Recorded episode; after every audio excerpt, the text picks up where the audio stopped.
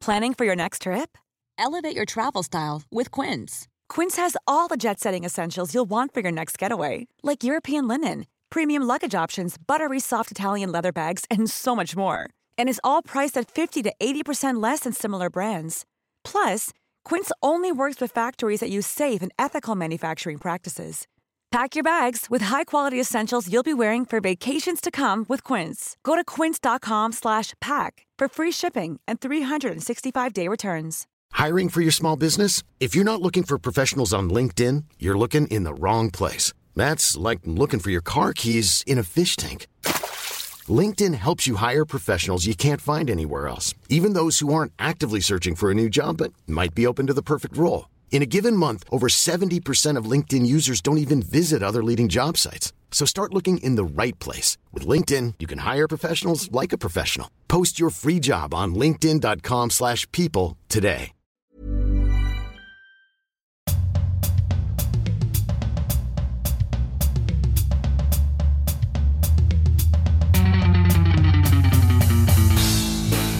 Hello, and welcome to the first time we've recorded this intro.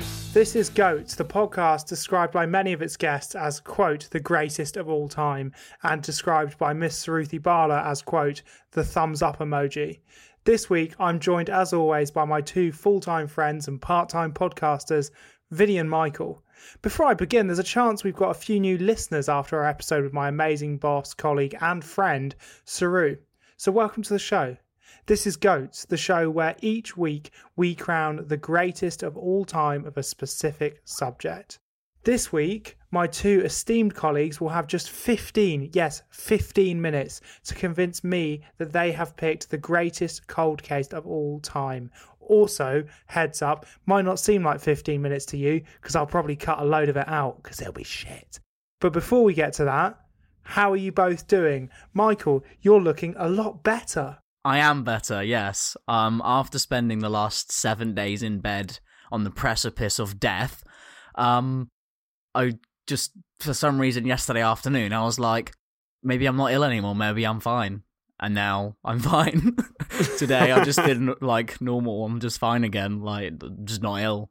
I do have a bit of a personal question about your time time ill. Yes. What would you say was your XW for the seven days that you've spent in bed? My expected what? Expected wanks. Uh, zero. Too ill to wank. Wow, Zero. Zero. that's low. Yeah, that is low. Sorry. That's not getting me a big move anytime soon. We're saying expected wanks per 90, not just wanks per 90. Oh, expected wanks, per 90, zero. Expected wank, no, zero. I was not in a wanking mood. I was dying. That's like the first time I've ever been ill for more than like 12 hours. And it was bizarre. Yeah. It's not like you to get ill for more than, yeah, 12 hours is, is the Yeah. record before then. yeah. It's also not like you to not wank for seven days. Jesus. I know. I know. I'm generally a massive wanker. you could say that again. But um, and swing. Nothing but net. V Dog, how are you doing? I am fuming. oh. oh dear. What's happened? I'm I can't wait to get into this. You're like So- that. Have you seen? Sorry, have you seen the video of that woman who's like, "Whoever nicked my daughter's buggy, I'm raging. I'm in major raging." Her eyes pop out. Have you never seen that video? No. right, I'll link it while you talk. I'll send it to the Discord. It's hilarious. Okay. I am fucking raging, and I mean ma- major raging this time. Whoever's nicked my fucking niece's buggy and her fucking car seat, get it back to her now, you thieving old bastards! She's been through enough! Get her fucking buggy back now, you know you are, you thieving gits! So story time. So yesterday afternoon, I go out, I get some lunch, and I go to pay, but I can't find my, my, my debit card. It's not my wallet. Okay, fair enough. I'll just pay with my phone, Google Pay. The future's here and all that. So I go home, I look for my uh, my my my debit card, and I just cannot find it anywhere. And I'm like texting my friend who like I remember the last time I saw him. That's the last time I remember getting my debit card out, and was like, "Is it in your car or whatever?" And he looked and he was like, "Couldn't find it." So I was like, "Okay, you know, inconvenient, but I'll just you know get a replacement card sent to my house. That's fine, you know."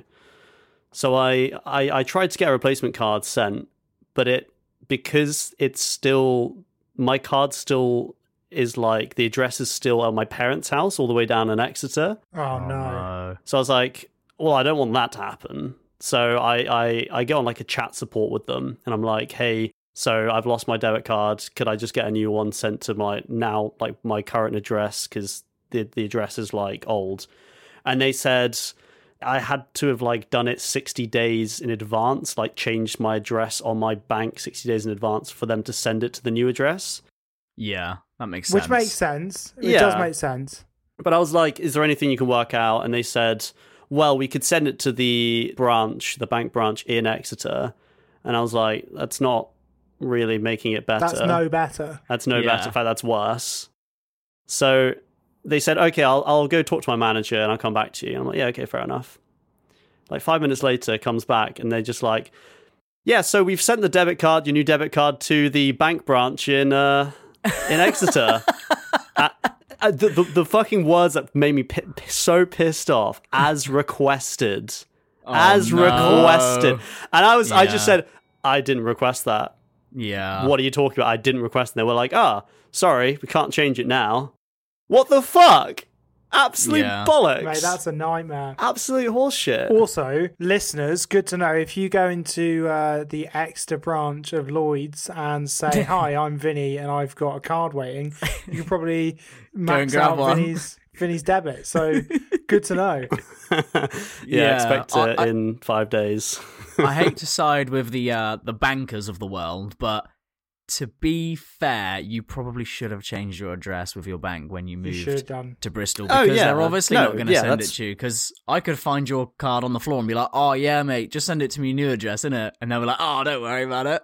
Pin and no, no, no, no. That's not the problem I have with it. Like, fair enough, they have that. You know, I understand why they have this policy. Yeah, yeah. But the fucking as requested, what I didn't As fucking requested. say. That's outrageous, mate. It's Yeah, that is ridiculous. outrageous. And now it's just more inconvenient because then I'll have to go down to Exeter and then like find my local branch, go in there. I don't, I've never been in my local branch before. I don't even know what, what information I'm supposed to provide. I don't. Just bring I your know. driver's license and then just show your ID. You're right. Yeah. Yeah. But yeah, other than that, I'm good. Oh, that's a only a minor inconvenience. I thought it was going to be like you'd had your card swiped or something, and like all your cash is gone, and I'd have been like, "Oh, fair play, that's pretty bad." nah. That'd be a fucking shit because I don't have income anymore. Um, no, my my partner Lucy's left her purse on the bus by accident, and obviously there's no such thing as a good Samaritan anymore. Fucking got nibbed, and she luckily she froze her card straight away as soon as Yeah. she realised it had gone, so no money was spent. But there was something slightly just disheartening about watching her get all these texts, and it was just so tragic. Like it went from like someone's tried to spend eighty nine pounds at Amazon to like oh, someone's tried to spend two pound fifty at KFC. Oh. And then the last one was someone's tried to spend fifty p at Poundland. Like, oh god! Oh, They're thinking no, like, if I spend the smallest amount, they're not going to notice. it's just so tragic. Oh, I was like, dear. oh. Wonder what the eighty-nine quid was on.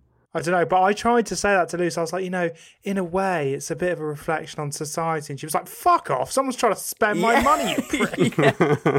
yeah, I agree with Lucy. I was like, yeah, all right, fair, fair play, fair play, fair Fair play.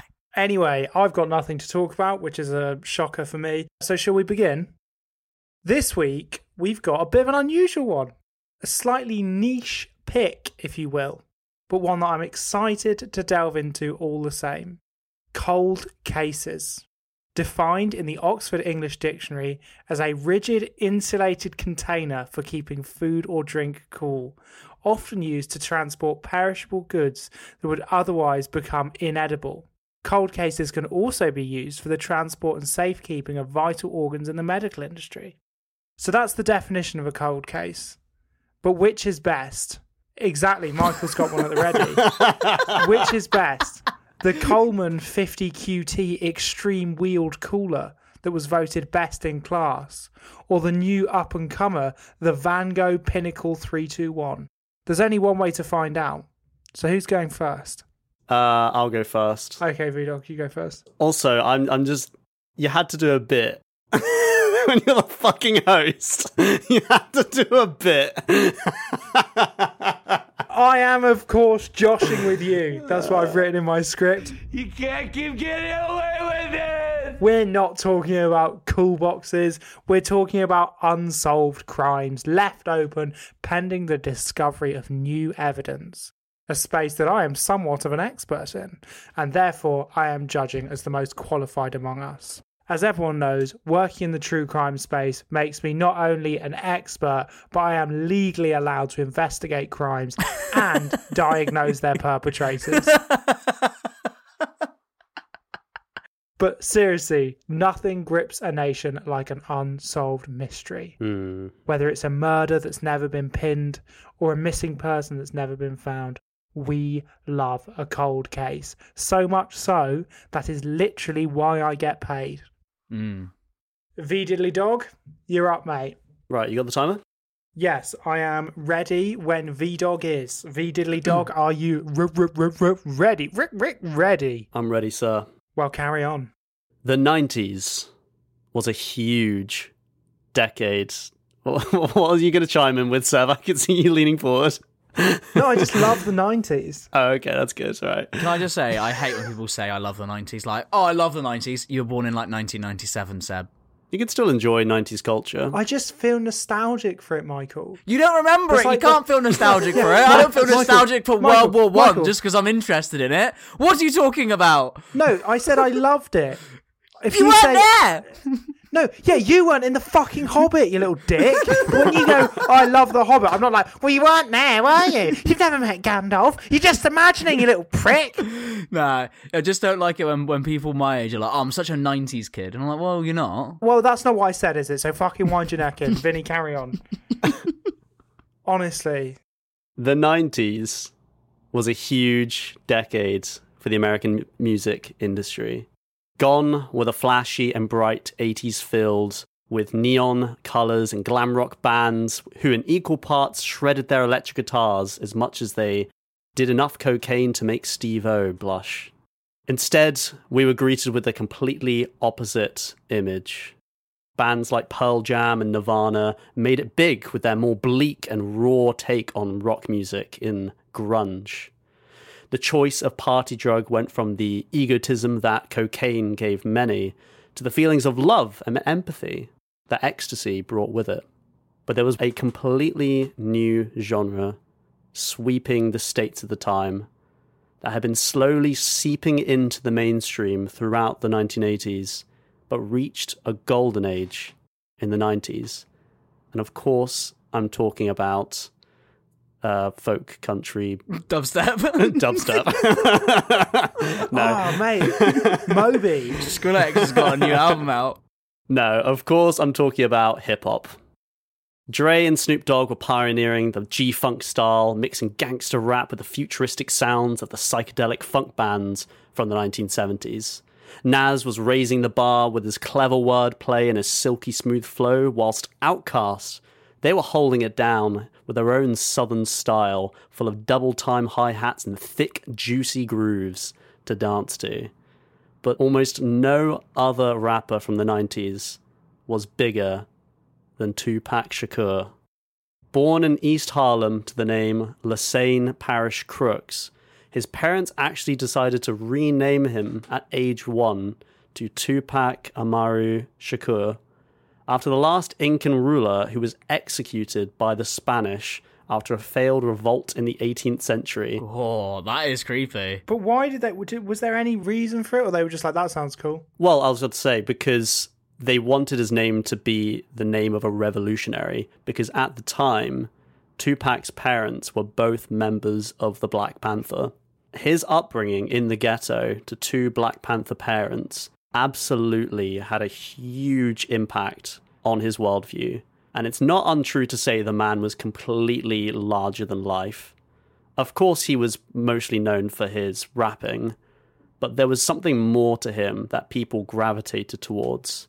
He spoke a lot about civil rights and the injustices of America at the time. He used his music as a vehicle to help raise awareness of the issues facing many black Americans. And Tupac was more than a rapper, he was an icon, a man of the people, a champion of the masses. He even survived a shooting in 1994, leading many to believe the man was simply indestructible.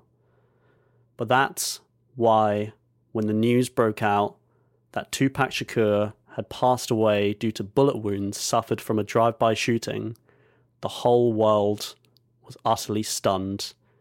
And what's more stunning is the fact that the murder of the second highest selling rapper of the 90s has still yet to be solved to this day. So, what happened? I don't fucking know. Nobody does. Right. yeah, you can stop my timer now. I remember some because I did an essay in college about the golden age of hip hop, yeah. and I think I did about the '90s actually. I did quite a lot about the uh, the Tupac shooting. Wasn't there, there was a you might go into this, but wasn't there like a police officer who was like the main suspect or something? Charles Poole or something like that. I think his name was something like that. Or maybe he was the guy who shot Biggie. I can't remember. There was definitely a police officer who was like a suspect in one of those shootings. I think it was Biggie's killing where there was something to do with a dirty cop. I think that's Biggie's killing. I didn't come across any like dirty cops with Tupac's um, murder. no, maybe it's Biggie then. Yeah. Yeah, it is Biggie, yeah. Russell Poole, that's it. That's who they believe may have shot Biggie. But yeah, so what what happened that we do know? So, on the night of the 7th of September 1996, Tupac was in Las Vegas watching Bruce Seldon take on the mighty Iron Mike. And the fight didn't even make it to 2 minutes before Tyson delivered a knockout blow to Bruce, which is apparently like one of the quickest heavyweight champion fights ever. It's like a minute 49, crazy. But afterwards, Tupac was in the lobby with his friends when one of his friends basically spotted a man in the same lobby by the name of Orlando Anderson. Now, Anderson had allegedly tried to steal Tupac's friend's medallion in a shopping mall recently, and he was also an alleged member of the Compton Crips, who were, and I think still are, fierce rivals of Tupac's gang at the time, the Piru Bloods. So upon seeing this man, they all jumped him, and they beat Anderson within an inch of his life before security took them off him. And later that night, around 11:15 p.m., Tupac was being driven around Las Vegas by his record label manager, Suge Knight, when a four-door white Cadillac sedan pulled up at a traffic light and unloaded 13 shots into Tupac's car. Shakur was struck four times, once in the arm, another in the thigh, but fatally, two in the chest, and one of those piercing his left lung. Police officer Chris Carroll was the first to the scene, and he repeatedly asked Tupac who had shot him, but Tupac's last words, or only words, were fuck you, before he passed out and was rushed to the nearest hospital. Really? Yeah, Bit ag, mate. Bit ag. What was all that about? Maybe he, he didn't want to grass, or maybe. I think it was because it was someone he knew. He knew Suge had like ordered this hit, so he was like, it was like anger. It was like, oh fuck you for doing this to me. No, but Suge didn't ask. It was the police officer. Yeah, yeah, no, no, yeah, but he was obviously dazed and confused, and he was just angry about the whole situation. He's like, I can't believe I've just been set up and been shot. Like, fuck you to the world. Like, He's like, I can't believe you've done this. yeah, exactly. yeah, like seriously, that could have been it. So basically, um, what I was thinking of was, um, oh fuck, I can't believe you've done this. Basically, during the six days that he spent at the University Medical Center of Southern Nevada, he was barely conscious and was hooked up to life support. And sadly, on the September 13th, he died in the afternoon due to internal bleeding, not being able to tell anyone who had done the deed. I think fuck you might have been his last words in that case. It's pretty crazy. To this day, the case remains largely unsolved. But there are still suspects worth mentioning. Obviously, Orlando Anderson, for starters, he was the prime suspect during the investigation, the initial investigation at least. He was known to be in the area at the time, and obviously he had a motive. You know, Tupac and his buddies beat the shit out of him earlier that night. But people who knew Anderson said that although he was affiliated with the Crips, he had no previous criminal record and he himself was a huge fan of Tupac's music. Nevertheless, he was acquitted by the police, and before he could be questioned any further, he was himself murdered two years later in a gang related shootout in Compton, California. In 2011, former LAPD detective Craig Kading released a book alleging that Puff Daddy himself had commissioned Anderson's uncle to kill the former rapper as well as Suge Knight for $1 million. In a recorded conversation, Anderson's uncle claimed Anderson was with him in the car during the shooting, and he was the one who had fired the fatal shots as well. Now, accounts independently reported that Anderson was indeed in the back seat of the Cadillac and had shot Tupac. However, another reporter by the name of Chuck Phillips in 2002 also investigated all of this and found, well, he said that the $1 million bounty wasn't actually offered by Puff Daddy, but by Tupac's East Coast rival at the time, Notorious B.I.G. There are also a lot of theories saying that Suge Knight did it, just like Mork's been talking about. It was well known at the time that Tupac was planning on leaving Death Row Records, and people suggest that if Suge couldn't have the rap star, nobody could. And although Suge Knight was injured during the shootout, he got sort of grazed on his head. Nothing was fatal, meaning the gunman could have missed him on purpose. And there was also a question of why it was just Tupac and Suge Knight in the car without the usual bodyguards to drive them around. It was just the two of them. All of this could have been carefully orchestrated to take out Tupac at his peak so that they could make more money selling posthumous records, which they did, so yeah. We may never know what exactly happened on that fateful night, but what we do know is the impact of Shakur's death completely shook the foundations of the rap scene and robbed us of more years of Tupac fighting the system and coming out with catchy hood classics for us white folk to bop to.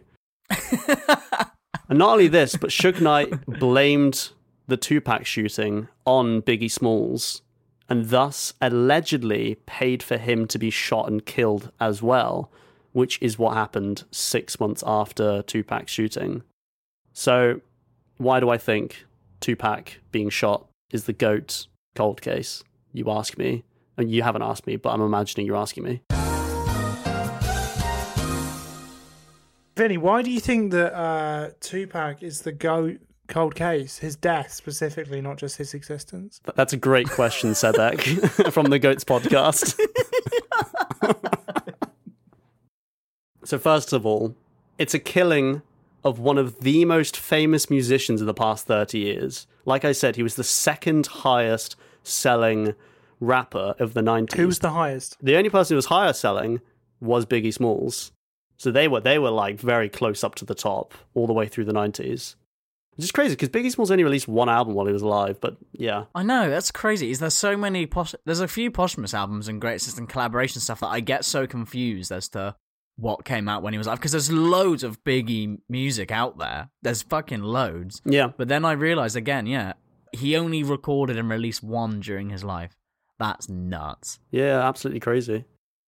Second thing, Tupac's death potentially led to the murder of his rival, Biggie, who again was also like equally as iconic, to be honest. And is also unsolved. Yeah, well, the fact that it hasn't been and maybe never will be solved to this day, despite the murder taking place in a heavily populated city, you know, it's like it's eleven o'clock in Las Vegas. Like, that, surely there's lots of people who would have seen what what It's happened. like the middle of the day, basically. There's fucking loads of people everywhere. Yeah, exactly. It's crazy, and like it'll probably never be solved because I think half the people who are connected with this case are dead Or in prison. or dead. That's it. I'm done. Well, I heard, I heard that he wasn't dead and he was in Cuba chilling with Hitler and Elvis. What do you say to that? I heard he was in Serbia. Chilling with Hitler. yeah. no, but like everybody who's ever disappeared to Cuba, you know, Queen Elizabeth II.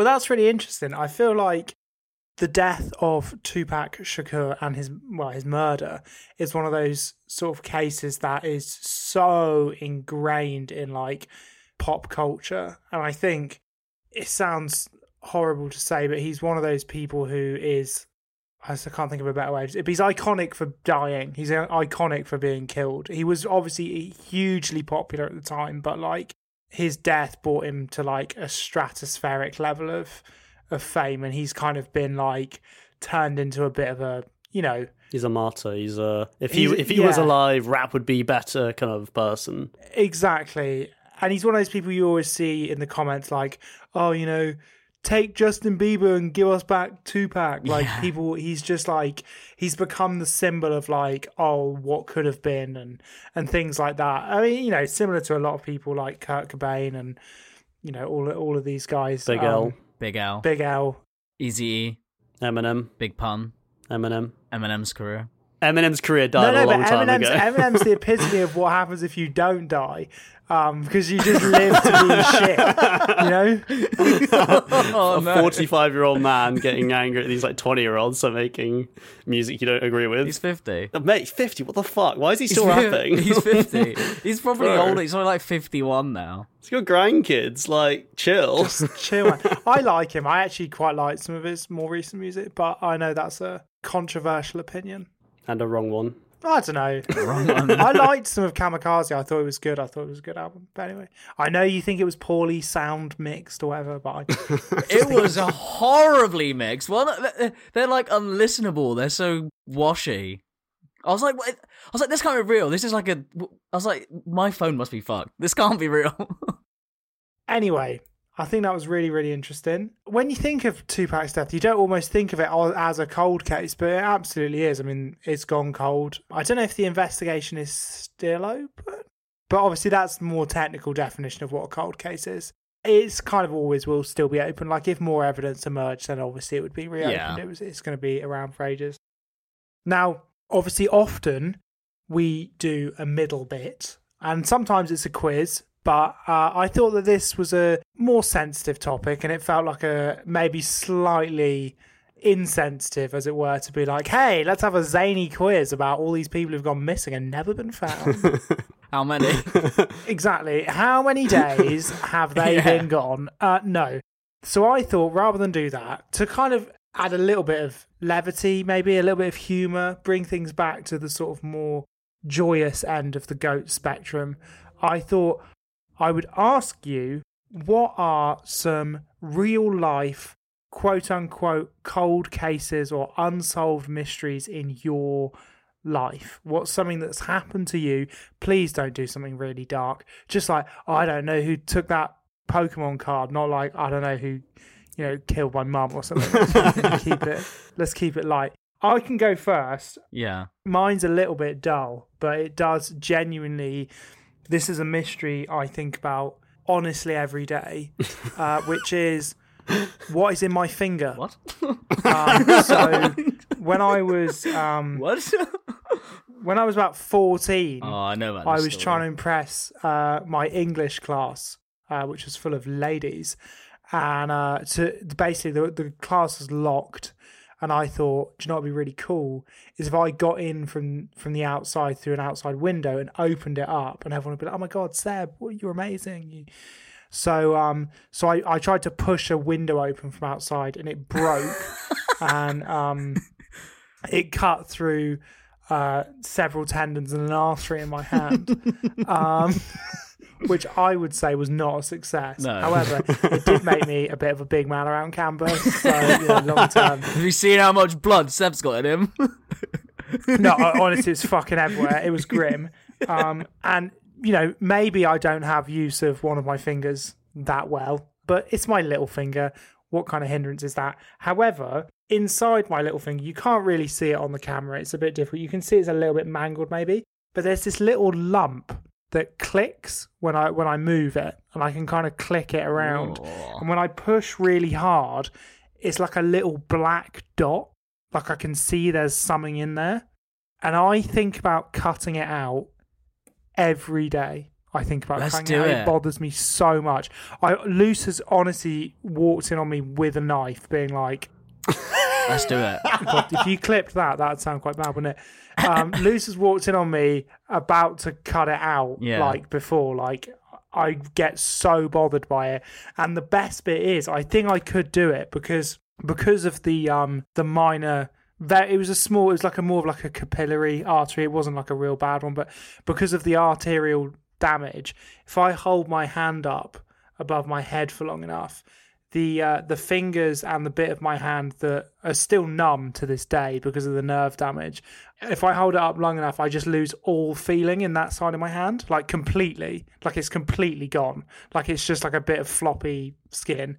So I could definitely cut into it without feeling it. Like I wouldn't, I wouldn't be able to feel it at all. Um, do and I think about that a lot. So that's my that's my cold case. Well, let's do it live on the pod. What's in Seb's finger? It'll just be like a part. It'll just be like a bit of your bone or something. Yeah, probably be a bit cartilage. Well, the thing is, it's, it's like dark black. I think what it could be is the pin that they used to pin back one of my tendons that had, that had been cut. Maybe Oh, it's probably yeah. It's probably I'm- like part of. It's probably meant to be in there. I know, but it moves. Yeah, but it's gonna move, isn't it? Your body's like fluid. I know, I know, I know. I shouldn't cut it out. Actually, don't cut it out. Yeah, your whole finger will fall off. Anyway, what are your guys' cold cases? the only mystery I could think of is the mystery of uh, why my dad never loved me. oh, that's not a mystery. Have you seen you? Sorry, Seb. I only just thought of that when you were like nothing dark. Oh, I was like, no. oh, here we go. No, genuinely, I can, I can actually really think of any because unlike everyone I know, I don't lose things very often. Like I'm not like a massive loser. Like everyone I know just loses everything. I mean, you Vinny- are a massive loser. Yeah. But yeah, but like Vinny lost his card the other day. Like my girlfriend's losing her card. Like there was a point where it was like she lost it three or four times in the space of like six months, and I was like, what's going on? Like you said, you know, said that Lucy loses a lot of stuff all the time. Like just silly things like, oh, I've lost my glasses, and it's like they're on your head, mate. Stuff like that. I'm generally like I've never lost my phone or my wallet or my keys or anything like that. But I could only think of one thing that I ever lost, and I was fucking raging about for ages. And that was my Pokemon Emerald cart. Because on my Pokemon Emerald cart, I'd like Rayquaza like level 90 or something. It's like the closest I ever got to 100. Do you know he's supposed to be And called? I, uh, couldn't believe I lost it. Do you know he's supposed to be called Rayquaza? Is that horrible to find out? Like, When I found that, I was like, I don't believe that, but it- it's true. Rayqu- Rayquaza. Yeah, Rayqu because it's like a quasar, like a, you know the celestial body, the uh, quasar. Rayquaza. That's, that fucking sucks. Yeah, no, it does, doesn't it? That's a really interesting little bit of knowledge, Vinny. But it also sounds like you're deflecting and taking uh, some of the eyes away from the fact that Michael's Pokemon Emerald card went missing. And I would say if if there was a prime suspect Suge for Knight. that, it would He's be back at it again. The fuck it would be Suge No, Knight. it's you, Vinny, you motherfucker. I know you took it Well- because we would play Pokemon together every single day. Like, I guarantee that that car was in my possession and your possession at the same time. Well, Like for the majority of our childhood, so I didn't lose it because I just said I don't lose shit. you you You said you lost your bank card, so you're a massive loser. So you fucking got it. I won it.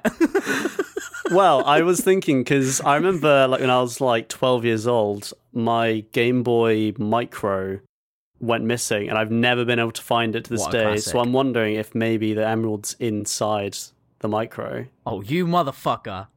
You took it, put it in there, and you said for all this time that you lost it. Get I it have out lost now. it. No, you haven't. It's probably underneath your pillow. Play every night, like, haha, that motherfucker's Rayquaza's mine. you probably released him. I definitely released him. What would you do, right, if Vinny got it back? He was like, "I'm really sorry, you know, this has just Yeah. gone for too long." And then he gave it to you back, but the whatever it's Rayquaza. called, Ray Ray Quasar, Ray Ray Quasar had um I hate the name. he'd got rid of it. Like everything was still there, but he just released that one Pokemon. You know what? I'd, I'd forgive him. I'd I'd really like that back. Actually, it's like the only thing I've ever lost. I, I would like it back. I thought you were going to say it's the only thing you've ever loved. nah, football's the only thing he's ever no, loved. that's football. Football's the only thing I've ever loved. Yeah. I've, I've actually got like a strange cold case, like mystery, and it just popped into my head just then.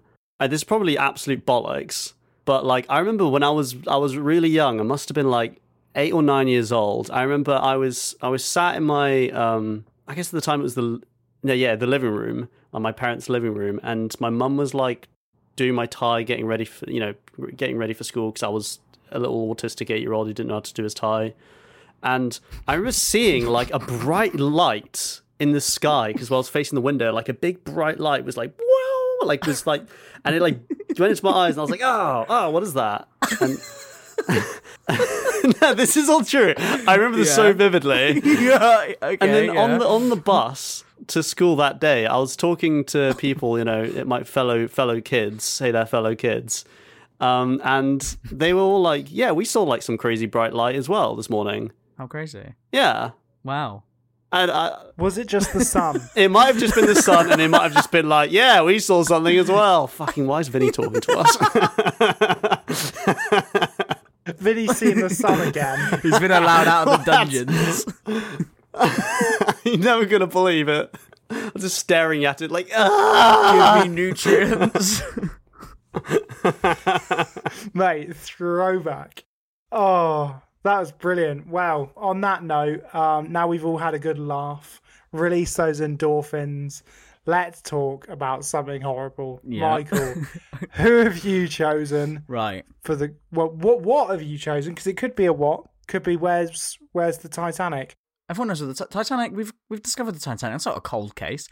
I was thinking that the other day actually about the Titanic. No, it's cold because it's the bottom of the sea. But um, Yeah, no, but that was rubbish. I was thinking about this the other day. I was like, the Titanic, is it a mystery? And I was like, it's not a mystery. They know where it is. They know like what happened. I just for some reason always felt felt like the Titanic was all shrouded in mystery, but it's actually not, is it? It's just like straight up it fucking sank. Like that's what happened. yeah, I was an like, iceberg. oh yeah. The Titanic went by Titanic.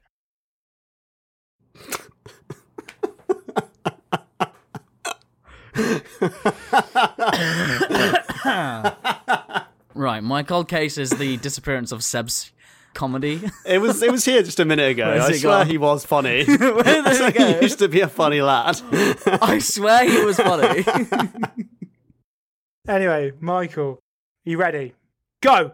the cold case I've chosen is Eminem's dead career. No. right, get your one bit out of the way.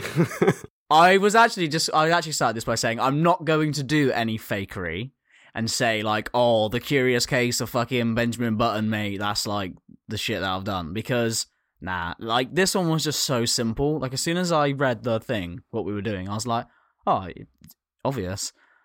And it's the case of a small girl who disappeared in 2007. Of course, I'm talking about Madeleine McCann. Now, I could probably just end this whole presentation right now because everyone knows what it is, and that is obviously the goat cold case. But I'm not going to do that. I'll I'll talk for a bit. Good. Anyway, this is the most famous disappearing persons case in modern history for sure. But what happened? Well, very quickly, I'll try and go through the case because everyone knows what happened. But Gerry and Kate McCann, who are Madeleine's parents, were on holiday in Portugal with some friends and their three children. They had a pair of twins and Madeline. On Thursday night, the penultimate night of their holiday, I think, they put the kids to bed like they've done before, and they went to eat at the local tapas bar as part of like the complex while the kids were asleep. Now, the walk from the apartment they were staying in to the bar was around 82 meters along a public footpath around the pool and then into the bar. So, not miles away, but it's not exactly next door. Now, the doors to the apartment, there was a front door and then the sliding doors that they used all the time. Sliding doors, they could only be locked from the inside. So, once you, you had to lock yourself inside the apartment, you couldn't lock it from the outside. So, they just decided to leave them unlocked and close them so they could get in and out. And then around every hour or so, one person, because they were with quite a few, like quite a big group, so there were always people walking backwards and forwards from the bar to each apartment, because they had a few apartments, to check on everyone's kids or whatever. So Gerry went to go and check on the children at around 11, and everyone was asleep, although he claims that the door was slightly open when he went in to go and check them, and that he remembers it being fully shut, like obviously when he shut it and they walked to the bar initially. So that, you know, is something strange, I suppose. And then another one of the parents went to go and check, and then at around 11 p.m., Kate went to go and check and noticed that the door to Madeleine's room was wide open. Now she didn't actually go in and see what was why it was open. Because why would you? It's just your kid. Yeah, the door just slammed shut, which was caused by a draft because the window was apparently open or something. Now, again, this is only this is not ever going to be verified because it's only come from her mouth, and because of that, she went into the room and realized that she was missing her like uh, soft toy and a blanket were on the bed, but Madeline was missing. So she ran back from the apartment, leaving her twins in there alone after one of them, another child's been abducted for some reason, ran back to the restaurant screaming that she'd been taken. Now, it seems simple enough, right? A child's been abducted. This happens, unfortunately, a lot in the world, a hell of a lot. So, why this particular case is so massive? Well, and we've I've slightly glossed over it as well. It's when you start to really look into the details that it gets more and more complicated the further you go. It's like a rabbit hole. When you get into the nitty gritty of this case, it goes deeper and deeper and deeper. And for me, there are three main factors why this case got so big, why we're talking about it on this podcast, and it wasn't just another missing child's case. Because I couldn't name you another missing child ever in recorded history who's gone missing, but I can tell you everything about Madeleine McCann. Funny that. And all three of these, all three, all three of these reasons are kind of intertwined. And the three reasons are the involvement of the parents, the media and public reaction, and the investigations themselves. So, firstly, the parents' involvement. And I've put here, what? I hear you say? How could they be involved? well, one of the very first lines of inquiry and the biggest parts of the initial investigation was to determine whether or not they, in fact, accidentally killed her and disposed of the body. Sounds mental. Now, the theories were that there was some kind of accident, so not intentional, not murder, perhaps a sedation gone wrong. The parents had given the children sleeping pills, and then when Maddie had accidentally died from the sleeping pills, they tried to cover it up. Now, this is a wild accusation, so where's the evidence? Where did it come from? Well, the parents are both doctors, so maybe they could have had access to such medication and felt safe using such medication on children. I don't know what the fuck I'm doing, so I am not a doctor. I wouldn't give my children sleeping pills. But if you were a doctor, you might be like, well, I know how much to give them. It, you know, it's all fine. I know what I'm doing. There was no evidence of a break in or an abduction, really. So perhaps it was, you know, all done internally. And there were some very dubious results from some sniffer dogs, which suggested maybe some blood trace in the apartment. But these are very heavily criticized and very dubious results. And also, some of Gerry and Kate's statements had major inconsistencies, maybe suggesting they were just making it all up. Or they could have been very stressed out because their child's been taken. Personally, I think that the notion that they accidentally killed her is just complete bollocks. and which is weird because for the longest time I I thought they'd done it. Like that's what happened and that's, you know, they'd done it. It seemed to add up to me. But now I'm a parent and I'm older, it's even more ridiculous and nonsense when you actually look at it logically. What would have had to have happened if they would have had to have perfectly disposed of a body and not leave one shred of evidence in a busy holiday apartment block on the fly like that, like at the snap of a finger, have had to have orchestrated this because she would have just dropped dead if it was an accident. It wouldn't have been planned out. They wouldn't have been able to sit down and plan how they were going to dispose of it. She'd have gone, oh, fuck, she's dead. Right action stations, bang, let's perfectly execute the perfect crime with no prior preparation or thought and do it instantly. That seems madness. Also, they'd have had to have convinced every single one of their friends, gone up to them and said, I've accidentally killed my daughter. Please, can you lie for me for the rest of my life and cover it up while I go and dispose of her body while they're all having dinner? Not going to happen. No one in their right mind is going to say, Oh, yeah, no worries, accidents happen, fair play, right, see you in an hour, are they? Mental. Someone would have talked. And lastly, they'd have have to been absolute psychopaths to have accidentally killed their daughter, covered it up all in the same instant, and convinced a group of other psychopaths to cover it up for them, and not just screamed and cried and put it down to an accident and lost their minds and not known what the fuck to do, and people would have seen. So, for me, no, that's wrong. However, I personally do not believe they are completely innocent of any wrongdoing whatsoever. I don't think they did anything on purpose or covered it up, and I definitely don't think they did anything necessarily malicious. But I do think they may be guilty of some negligence. And I'll give you an example. I, as it's well known, have a three year old. sometimes we're in the car together and I need to go into the shop and get milk or, I don't know, fucking ciggies. I don't smoke. but I just got to think of something. Siggy's for the three-year-old. Yeah, yeah. 50 a, 50 a day, mate. So uh, I get to the shop. I'm literally going to be two seconds. It's the smallest, quietest village in the world. They don't even have electricity here, right? I'm like, I'm going to be two seconds getting in the shop. Do I really have to get them out and like faff around, getting them in and out of their car seat when they don't want to? I could just lock them in the car. No one could get to them. I just go into the shop. The car's going to be locked. Even if someone tried to get them out, they'd have to break a window or smash something. No one's going to do that in broad daylight. If someone tried to break into my car in broad daylight, someone's going to stop them as they drag my screaming three year old out of the window. But you know what? I still don't do that. I still get them out of the car, walk them into the shop, get the milk, walk back out, put them back in the car because it just feels wrong to leave them there by themselves. Let alone leave them asleep in an unlocked apartment block in a foreign country while I have dinner and drink with my mates nearly a hundred meters away. Crazy. I know. Silence in the room. It is mad. It's one of those things where like you wonder how they got to that point. Like I always think because we've covered this a couple of in a couple of different instances for red-handed and I always kind of it's a really bizarre one and you kind of think like how do you get to a point where you think you know you wouldn't leave your kid asleep in your house with all the doors locked you know why would you do that? Yeah. and some of them are really young. Hmm. Like even regardless of like Anything, you just wouldn't do it. abductions you don't leave kids on their own. No. to me it just feels bad. It just like it just feels weird and bad. Like i don't like saying oh leo stay in the house one second while i put the bins out. It feels weird.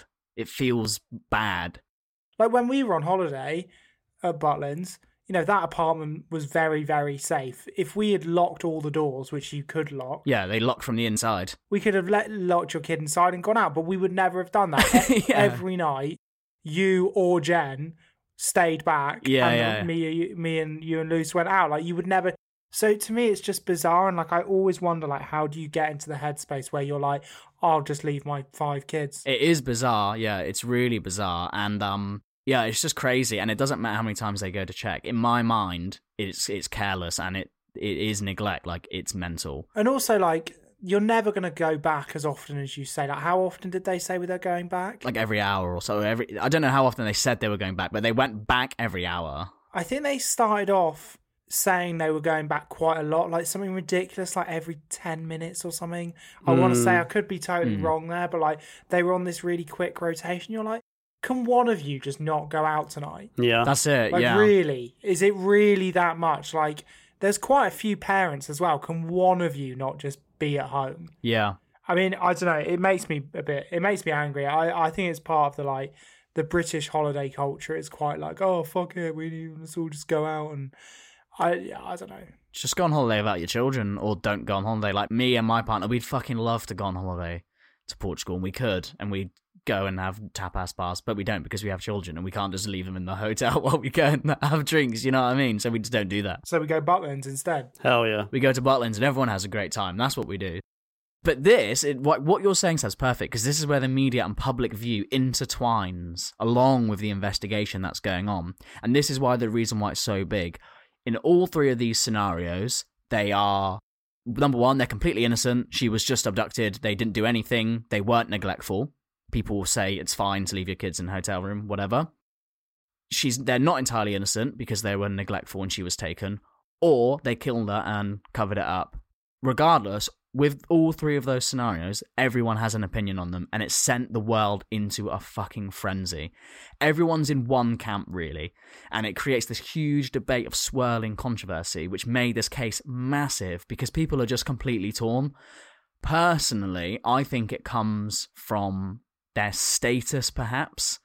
So, as I said, in my mind, they were neglectful, but I've spoken to people who said, no, it's just an accident. You know, th- these things happen. Like, they felt safe, etc. Now, I think if these two people weren't upper class doctors and were instead of Gerry and Kate called Kerry and Jimbo McCann, and they worked at ASDA and were on benefits and had Chelsea tattoos on the back of their heads, I don't think there would be a soul on this earth that would be batting for them. Oh no, hundred percent. You're so right. You're so right. And make of that what you will, but it's very interesting, it's very complex. But everybody, the newspapers and public opinion, would not put them in that innocent category. You would assume they were neglectful or that they killed her if they were called Gerry and, uh, sorry, Kerry and Jimbo. Because if Kerry and Jimbo's kid went missing and it hit the news, it would have been, yep, she's gone, case dropped, see you later, we ain't never going to find her, happens every day, everyone forget about it in a couple of weeks. But Kate and Gerry, they have the money and the public backing and empathy, which has kept some form of investigation going for ages. And this is where the investigation part gets intertwined with that public opinion and the opinion of the people. I think there are people who are just so angry about this as well and say they were neglectful. Why does Gerry and Kate deserve millions and millions of pounds in taxpayers' money to find their daughter when there are thousands of missing children and parents who are completely forgotten about? Again, maybe it's because we're talking about Kate and Gerry and not Kerry and Jimbo, and I would be sympathetic to those people. So, I just want to say, as I sum this up as well, regardless of everything that I've said and my strong opinions and probably Seb's strong opinions as well at the the disappearance of Madeleine McCann case, at the centre of all of it, there's a young girl who was taken and is probably dead, and that is really sad. That's a tragedy. And as a parent, I wouldn't wish it on anyone, Kate or Gerry, Jimbo or fucking Carrie, anybody. It doesn't matter. I wouldn't want anybody's kid to die in any circumstances or be taken or whatever it is incredibly sad, even if they were neglectful. It doesn't mean that you deserve it. Do you know what I mean? I do think people get lost in that sometimes and they sort of forget about that when they're arguing about their opinions on Kerry and Jit. You can hate them as much as you want, but I wouldn't wish it on them. But I think that this case is the GOAT because all these years later, like 20 odd years later or whatever it is, nearly coming up to 20 years, there's new documentaries like in the last couple of years. There's new books, new opinions, new controversy, new media like everything's always going on. We could sit and probably talk about this for the next hour and we would not come to any kind of conclusion. The frenzy that surrounds it, the opinions on the parents and whether they had any involvement, the fact that they which is never going to be found like the evidence is futile. There's basically nothing. There are a few sightings of random people saying they saw someone carrying a girl to the beach. Nothing's ever con- been concrete with this. There's no concrete evidence she was abducted. There's no concrete evidence it was a break-in. There's no concrete evidence that they drugged her and disposed of her body. There's literally nothing. Like in most of these cases, they would have just been done and dusted. She disappeared. We're really sorry. There's nothing we can do. But this case lives on and lives on and lives on because of that controversy. Now, for me personally, what I think actually happened, and I was listening to the guy, he's like a private detective. He's the guy who exposed and caught Jimmy Savile. He's a fucking clever dude. And he went out to Portugal not long after she went missing and did his own private investigation.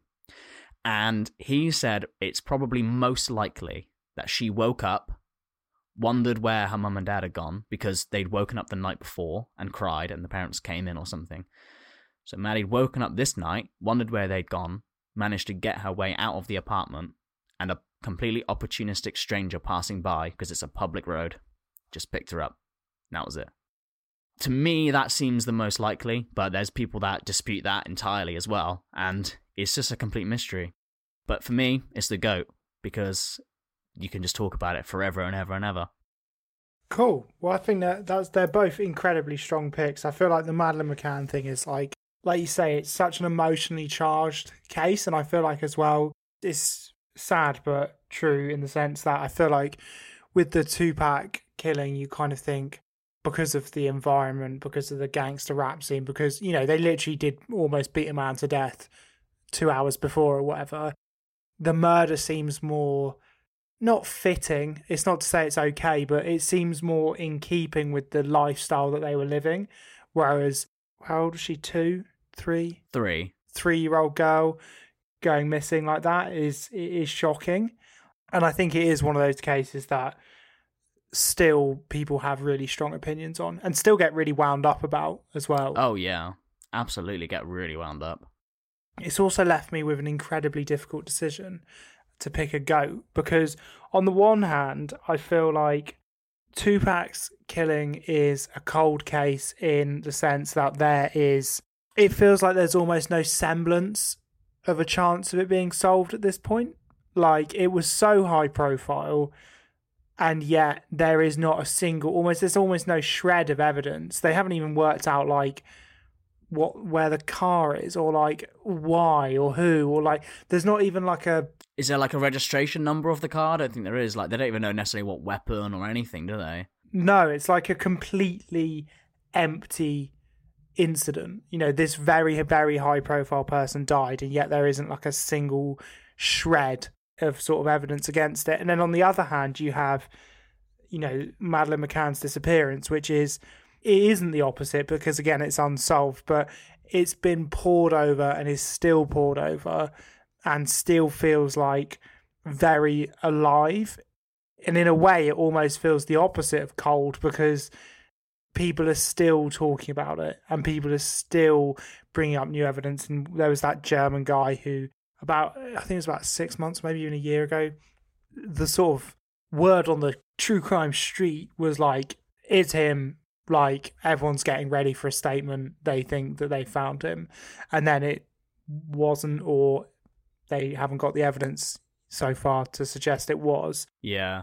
and so it's such a difficult difficult choice also a very morbid choice the greatest missing or dead person of all time Come on, it's not nearly as morbid as the greatest hip hop sample of all time, is it? That's way more like niche. That was that was fucked up. that was fucked up. that was fucked man um Do you know what? I think it's difficult. I don't even want to call it a goat, but it is a goat in that sense. I think the most, at least in our lifetimes, in our lived experience, I can only be a sort of subjective in this case. It has to be the disappearance of Madeleine McCann. I feel like that's the case that we all know. I feel like culturally, Tupac's killing probably is bigger. More people know about it. But in terms of a cold case, in terms of a case where you think is still going and there's still people looking for evidence, but there's just nothing, I think it has to be the disappearance of Madeleine McCann. So yeah, Vinny, you're still on your losing streak, unfortunately. That's the biggest mystery of this season. How how Vinny's on such a It's like almost like Liverpool, like he was doing so well and then just totally flopped. But if he puts in a big shift in the Merseyside derby, he'll come back. Hmm, maybe. I think he's sad because Kevin De Bruyne has scored. Is that right? Yeah, I just realised that. There's two things that are making me sad right now. Yeah, the losing streak and De- Kevin De Bruyne scoring. Which one is making you sad? I know they're both pretty upsetting. One's upsetting because it's in my it's in my hands and I'm still fucking up. The other's upsetting because it's not my hands and there's nothing I can do to help it. Okay, well, thank you everyone for listening to this slightly morbid episode. I feel like we've really pushed the boundaries on what we can call a goat. I feel like a goat dead person is right on the tippy toes of what we can get away with, but uh, f- It's not the person; it's the case. exactly, and that's what we'll tell our lawyers. Um, not that we have any because we're too poor. So, on that note, I've got a lawyer. have you got a lawyer? Yeah, my dad. I mean, I guess he's my lawyer. He's Can you imagine if he refused to represent you? yeah, I don't have enough money to pay him. It's just like, mate, you're fucked. I'm not. I'm not. I'm not putting this on my record. Could he represent you? Yeah, yeah, Is that not not impartial? But he shouldn't be impartial. He should be the definition of partial. yeah, he's my defendant. He oh should right, be- yes, of course. He should be your defendant. He couldn't be the judge. Yeah, No, or or the jury. And he also couldn't defend someone Vinny was trying to prosecute or whatever. He couldn't be the defendant or the prosecutor Yeah. in Vinny's case. Yeah, we should do that. We should set up like a lawyering ring where we sue people and then get our lawyers on their defense case to like deliberately lose and shit and just like scam like like bare Stranger stuff things have happened, man. It's it's real common, like especially in um big business like law. You know, small businesses will be represented by what they think is a firm that's on their side, and then it turns out that they're actually under the thumb of the other like legal firm or something like that. But anyway, enough about that. Thank you all very much for listening. Everyone's getting up the arse. Um, everyone's getting up the arse, and Talking about getting up the arse next week. Yes, so next week we have the return of our first ever guest, Amy Mayer, and I can't remember whether we're doing goat fetish or a goat sexy grab bag. Let's do a goat sexy grab bag. Tune in to um to grab some bags and uh, listen to us talk sexy things. And in the meantime, don't forget that you can listen and watch most of our back catalogue on YouTube. You can also follow us on Instagram at the underscore goat underscore pod. And if you're feeling particularly baller, you can pledge or donate or sponsor or just give us some fucking money on Patreon. So do that, and we will see you next week on this, which has been Goats, the greatest podcast of all time, aka the Thumbs Up Show. Love you, bye. Love you, bye. Love you, bye.